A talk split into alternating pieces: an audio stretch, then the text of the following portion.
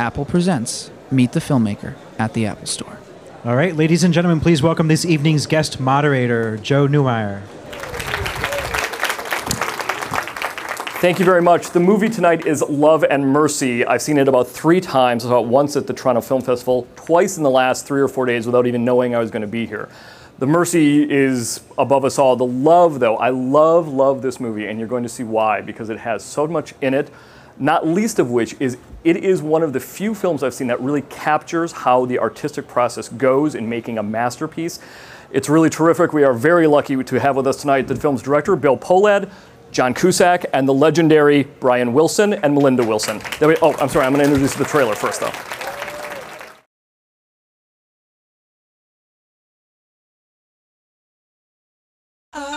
Excuse me.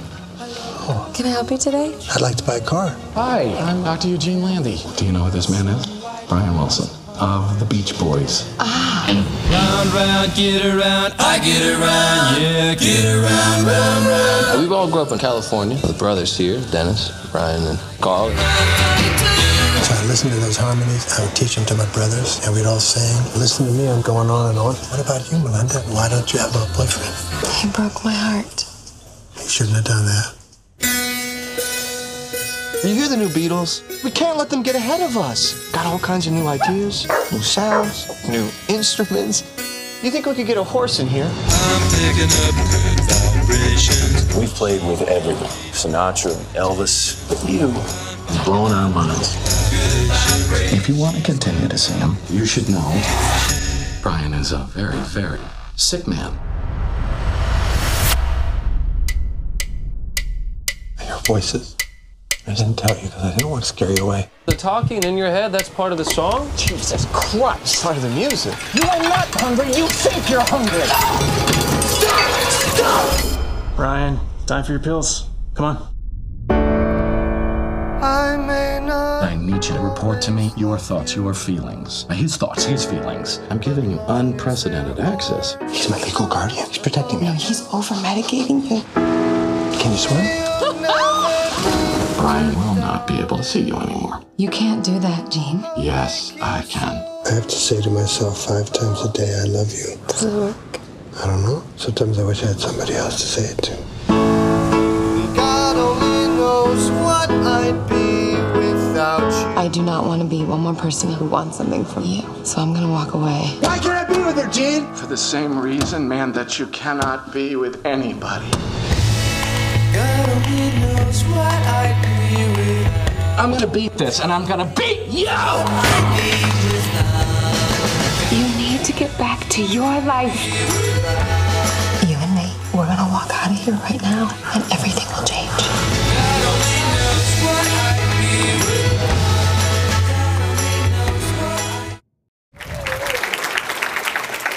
Please welcome, ladies and gentlemen, Bill Pohlad, John Cusack, and Brian Wilson.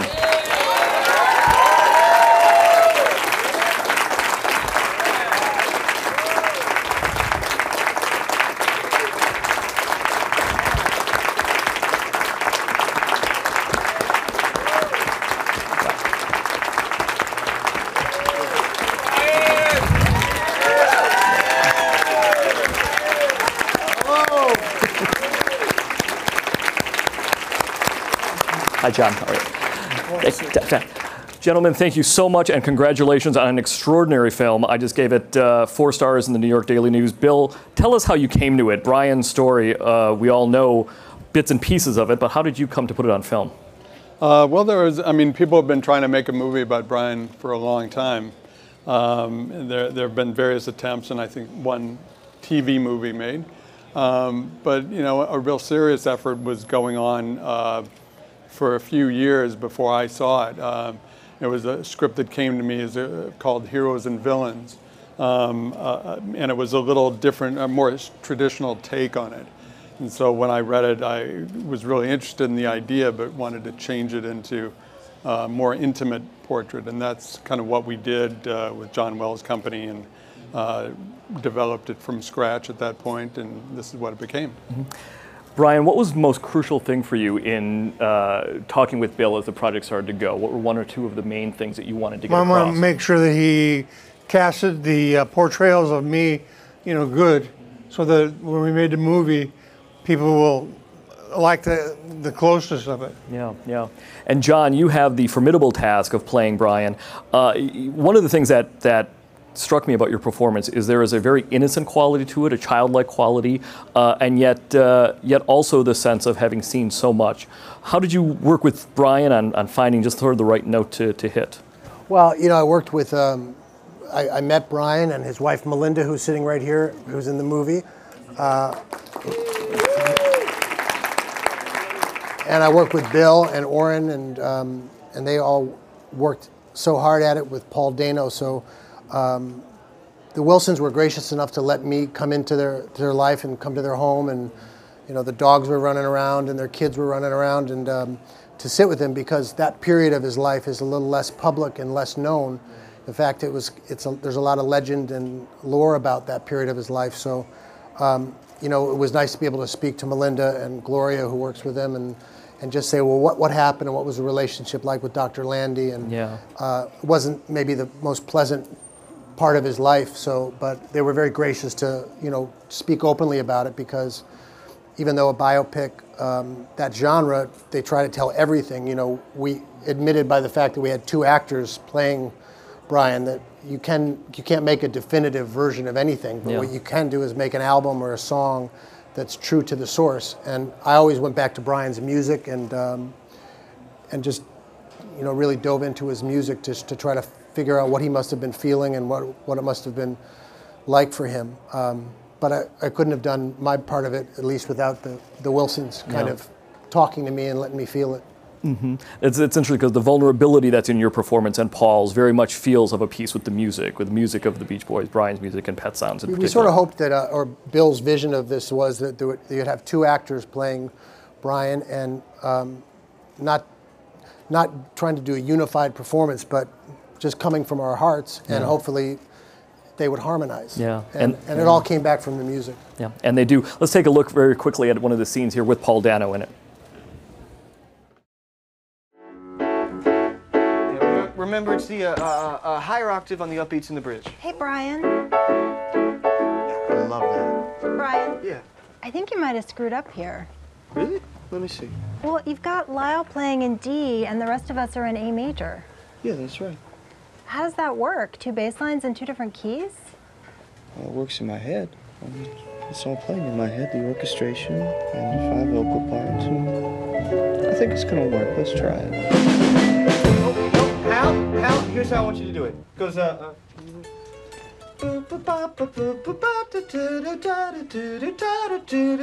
boom, two, three, four, ba-doom. Two. So it's uh, the, the first beat on the last bar of the intro.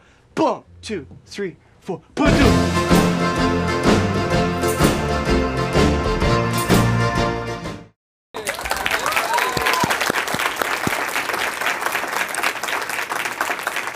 I mentioned at the start that this film really captures how a masterwork is created. Bill, how did you kind of go about trying to find that spot where inspiration and planning and serendipity all sort of come together to create a masterpiece like that? Well, again, it's a, a big responsibility to try to recreate a really seminal period in music and in popular music and in Brian's career. Um, but I guess what I channeled more was uh, some of the early documentaries that I grew up with, or occasionally you'd see things like, you know, Let It Be or Sympathy for the Devil, that were real kind of inside looks. We didn't really have VH1 behind the music or Yeah, any of those yeah, things right. back then. So it was really, those were the things I was trying to emulate, real doc style footage of, you know, where you felt like you were really there. And that's what we tried to do. We hired real musicians instead of actors. We sat them down, dressed them up in period clothes and sat them down, but they really didn't rehearse. Instead, they, it was like a normal session that they would come in and do. Uh, we had Paul kind of steeped in the sound of Brian and how he would work in the studio. And Paul came in with the music and they started working as if it was a real session. It really was a real session. And we had two 16 millimeter cameras shooting, just totally like a doc. Yeah. and the and the, the there's a scene with the cellos where he's having the cellos kind of do that that uh, is so recognizable. After you see the film, you're going to want to listen to Pet Sounds about 17 times. And, you and don't it. don't forget smile sessions. And smile sessions. That's exactly right. which and the smile blows- sessions, which blows your mind are every time equally you listen to amazing. Um, and and so you real, but you get a sense. It's almost like you were really there. It is. It does have a documentary feel, but it for about 45 minutes to 55 minutes, uh, it is really. It is just an extraordinary. Uh, piece of, of I, I compared it to like an Amadeus when you're watching Mozart and Taylor come up with something. It's the same kind of thing. It was filmed in the original studio, correct? Yeah. That uh, Brian, where Western filmed- Recorders, yeah. that's amazing. It's it's still there. You found it deliberately Yeah. in the back. You mentioned that there's a, an area that looks like 1965. No, I mean, uh, you walk into the main area and it looks modern. They've redone it. But once you walk into the studios themselves, each one still has that feel. One of the studios Frank Sinatra recorded in, and Brian, and all the greats from that era. And then the smallest studio, Studio 3, is the one that Brian recorded most of Pet Sounds in. So you probably got to look there. You would jam these musicians in there. You can't believe how many people he would get in there, as well as dogs and all sorts of things. And but this beautiful music came out of it. Upwards of I believe tw- like 25 or 30 musicians or so, right? I mean, it feels like Brian. About 15. Wow, about 15. Yeah. Yeah. It felt like 25 Felt or like 30 25. It that felt like 25, yeah. And I'm sure that for everything we see on film, I'm sure there was even probably two or three levels to the recording that probably you know couldn't get on film. It was just too. Uh, there was just so much going on, right? Yeah, there were too many instruments playing all together. Yeah. You know, guitars, pianos, basses, uh, horns, violins. Yeah. Yeah. And a dog. You do bring in the dog. Yeah, for we bark were and running so- a dog, yeah. Yeah, right. I want to bring up the uh, the extraordinary performance by Paul Dano as well. And John, did you connect with Paul on how to play Brian at various points? Did you guys ever have a conversation like that? We, we didn't. Um, I think it was always Bill's uh, idea that we would do. I said, you know, two Yeah. different kind of Yeah. songs about Brian and, Yeah. and hope they'd harmonize. Yeah. Um, I did find out later that we both used uh, the Smile sessions as sort of a fulcrum. That's right. Um, although none of it was choreographed or planned, and uh, because that's sort of, I think, from what I understand, that that was really a kind of a creative apex for him, and then the fact that it, um, it wasn't received as the classics that it was, that it really was. Um, it took him a long time to kind of be able to play that and, and come to embrace Smile, and so I we found out that we both sort of used that to to connect to each other in some way. Oh, that's amazing. The uh, the section of the film that's set in the mid '80s is also very much about how a love story saves Brian's life. Let's take a little look at a clip from that. Linda! Linda Ledbetter! Melinda Ledbetter! Melinda! Are you there? Hi. Hi. Hi. How are you? I'm great. You look really great. Thank you. You want to go? Oh, did you? Yeah. I forgot your apartment number. Ah, well, it's a good thing the loudspeaker worked. Yeah. Why does it feel like the prom all of a sudden? I'm not sure. Thank you. Hey, Melinda. Hi. You look great. Uh, hi. That's a, a very sweet scene that then, when the appearance of Paul Giamatti in the car, obviously takes another turn.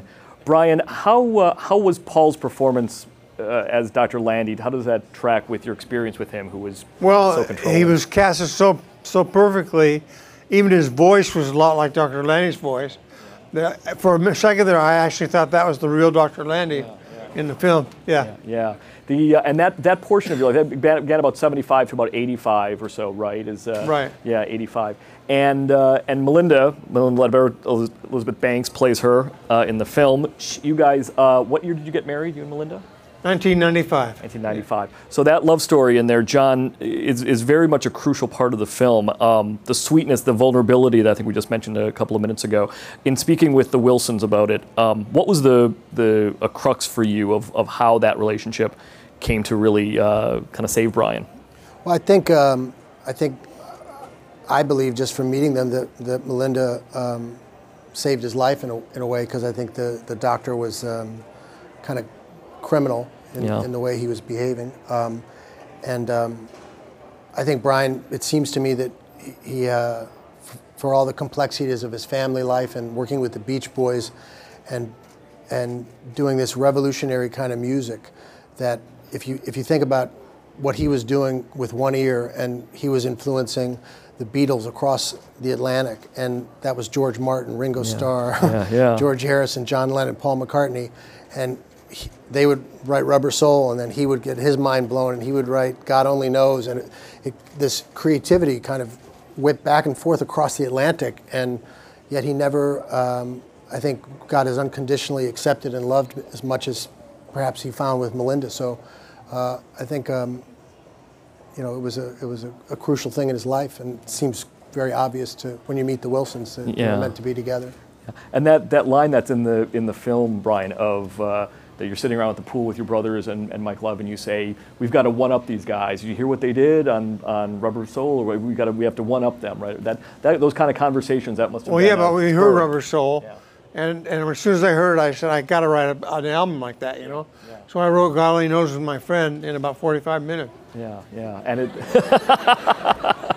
Do you know how long it took him to make Rubber Soul, or, or any No, of I the- don't know. Yeah, right. More than 45 More than 45 And minutes. And then you yeah. could hear, and then when you hear this, the, the Smile record that came out in the Smile sessions, and you you understand that like uh, Paul McCartney was there, and then you can hear Sergeant Pepper's in Yeah, Smile, and yeah. you know finally later when he was with Melinda and had gotten away from Dr. Landy. Um, uh, there was Paul McCartney in the front row at the Royal Albert Hall weeping. Right. You know, so they're very connected, these great pioneers of music, and so it's such an honor to play them. And, and Bill and everyone did, a, I think, a great job. We, we were all honored. Yeah. Bill, there's a father-son connection in the in the film. Obviously, that is very that's very oblique, but still there. It's there in, in brief scenes with Brian's father Murray, and uh, and how how disapproving he was, and how he gets other bands. And then, of course, when Giamatti shows up as Dr. Landy, he's a he's a surrogate father in a way, right? It's a, that's very much a relationship that it feels like in the film. Uh, Brian is searching for in a way, and, and takes a dark turn. Right? Yeah, no, obviously, uh, you know, you want to present all your characters in, in a film. If you're going to present a story, you want all the characters to be well rounded and and even people, you know, clearly Dr. Landy was a controversial figure, and it's hard not to see just the dark side of it. But you also try to, you know, fill it out and find the humanness in it. And I think Paul Giamatti did did that remarkably well. Yeah, and this the scene with the hamburger, John, where, where he, he's essentially scolding him and then sort of kisses him. It's a it's a denial of something, and then also, but it's a but I love you kind of thing. It's very much it's very conflicted and very yeah, it complex. was, it was very abusive, and um, uh, you know, it's th- this must have been what it was like. We were we were filming one day, and I, we were listening to I was listening to Smile sessions and trying to do some scene, and I got a text, Brian's here, and we all went, whoa, my God! and there was Brian and Al Jardine, Wow. and we all sort of were shocked, and then we said hello, and we went back into the scene. It was great, but it's strange to talk about the Wilsons with them Right. right here, Right, but. yeah, Uh, yeah. but yeah, that was a that was a very intense and, and, and dark period of his life. But um, what's great is that he got through it, and Yeah. so uh, um, Yeah. that's the that's the triumph of it. Yeah, and our last clip does have a look at that triumph. Let's take a look at it right now. Are you having fun? Having so much fun. I love being with you. And not with Gene and the whole gang watching us. Oh, uh, Gene told me to tell you that he was sorry about the other day, the barbecue, that Doug gave me the wrong dosage, and um, so that's why he lost his temper, and that he's really sorry, but anyway, he wanted us to have a good time, Oh. and that's why it's good that Evan was here. So, you know, Yeah, how do you know Evan? Evan's Gene's son. Ah, so we're still being watched.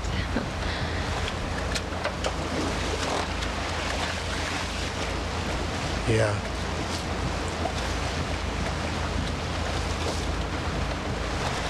We could do whatever we want. I think we should do whatever we want too. What do you want to do? Evan, will you take the? Can you swim? Evan, will you take the boat in really close to shore? I want to show Melinda my house. Go ahead and pass the kiln. Sure thing. Whatever makes you happy, Brian. All right, on the count of three, I want you to get up I want you to jump in the water and I want you to come over to my house. Right What? now. You ready? Come Are on. you serious? Yeah, let's do it. Let's ditch this scene and make out like teenagers. In or out? In. One, two, three.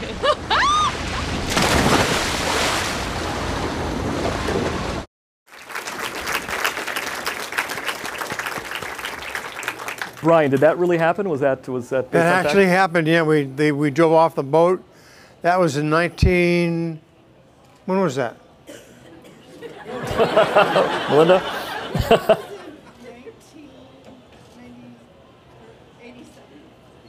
87. yeah. Wow, it is it uh, metaphorically, and Bill, as an Oscar-winning producer, you know this better than I.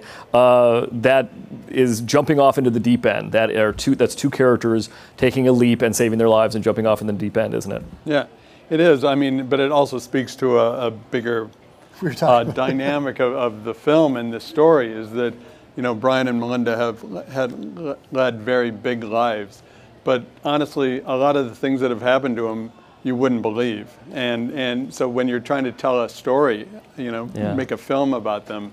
You're worried that like people aren't going to believe it, like that, that we just did this because you know it was the Hollywood way out or something. Yeah. Like the meeting Uh, in the in the yeah. Cadillac uh, Yeah. store. Or, the, is- or was- the, was their Cadillac, reunion. yeah, I mean, uh, yeah. you know, they, they end up, Brian, in the movie, Brian walks in front of Melinda's car and that's how they reunite. And we're writing that, Oren and I are kind of working on the scene that's like, well, nobody's going to believe this. Nobody's going to believe that we didn't just make this up and, Yeah. you know, to e- ease it through it. But it all actually happened, so. It's it's an extraordinary scene, and, and Melinda is looking through. Elizabeth Banks is looking kind of at the figure that's coming at her as the sun is glinting, and it's Brian kind of coming into focus. It's really it's really remarkable, and the whole film is remarkable. We're gonna take a couple of questions now from the audience over here on the left side. Yeah. Uh, first of all, Brian, thank you for all the music. I listen to the Beach Boys every day.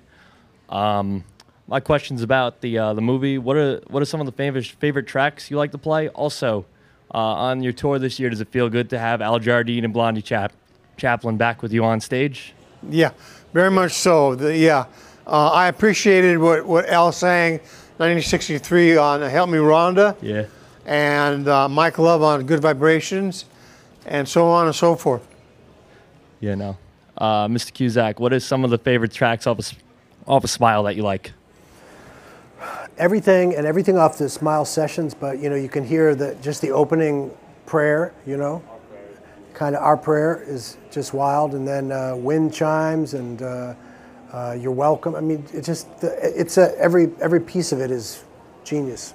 So you can listen to the whole thing, and then you can listen to the demos and and the layers on the Smile Sessions record, and some things that uh, there's one thing called Tune X, and I don't even know what he had in mind for it because it never made the cut. But it's it's magical, and you can hear they're they're a, they're a real treasure.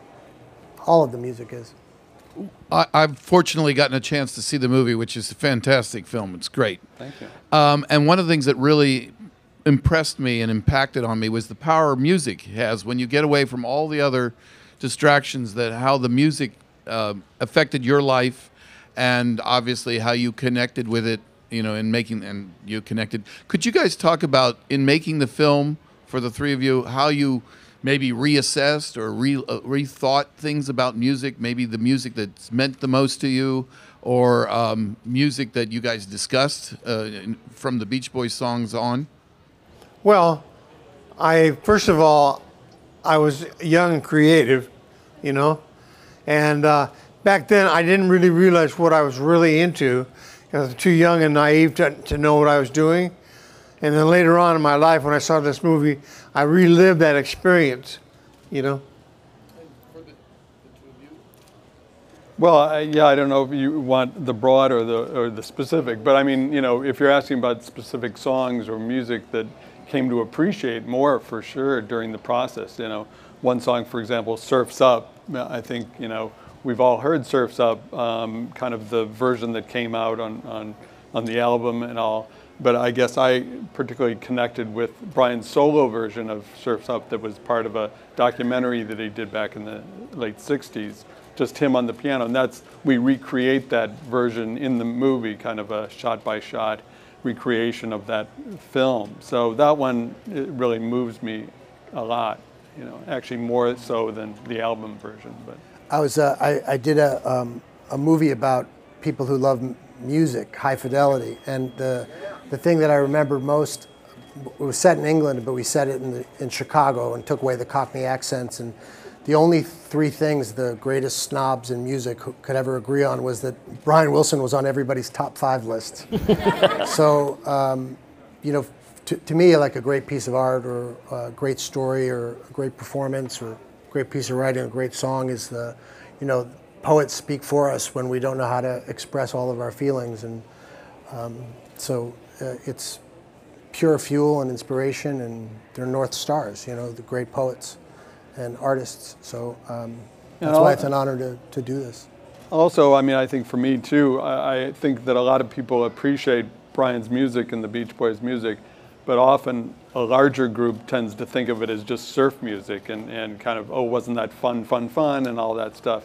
And if you look, go back and look at that music, there was a lot more going on. It was much more complex, and the things he was doing in that kind of seemingly simple envelope was really amazing. And to have people start to appreciate the depth of his genius even back in those days. And you also think about music what, that um, a certain time in your life, you know, I remember the first time I heard Pet Sounds, you know, in high school. And I remember the first time I heard The Clash. And I remember, you know, all those, those things. And um, it helps define who you are autobiographically. And you experience your life through art. And then as you change, you know, the art's still there. And then you kind of revisit it again and you've moved on a bit. So it's a, it's a tough question, but a good one.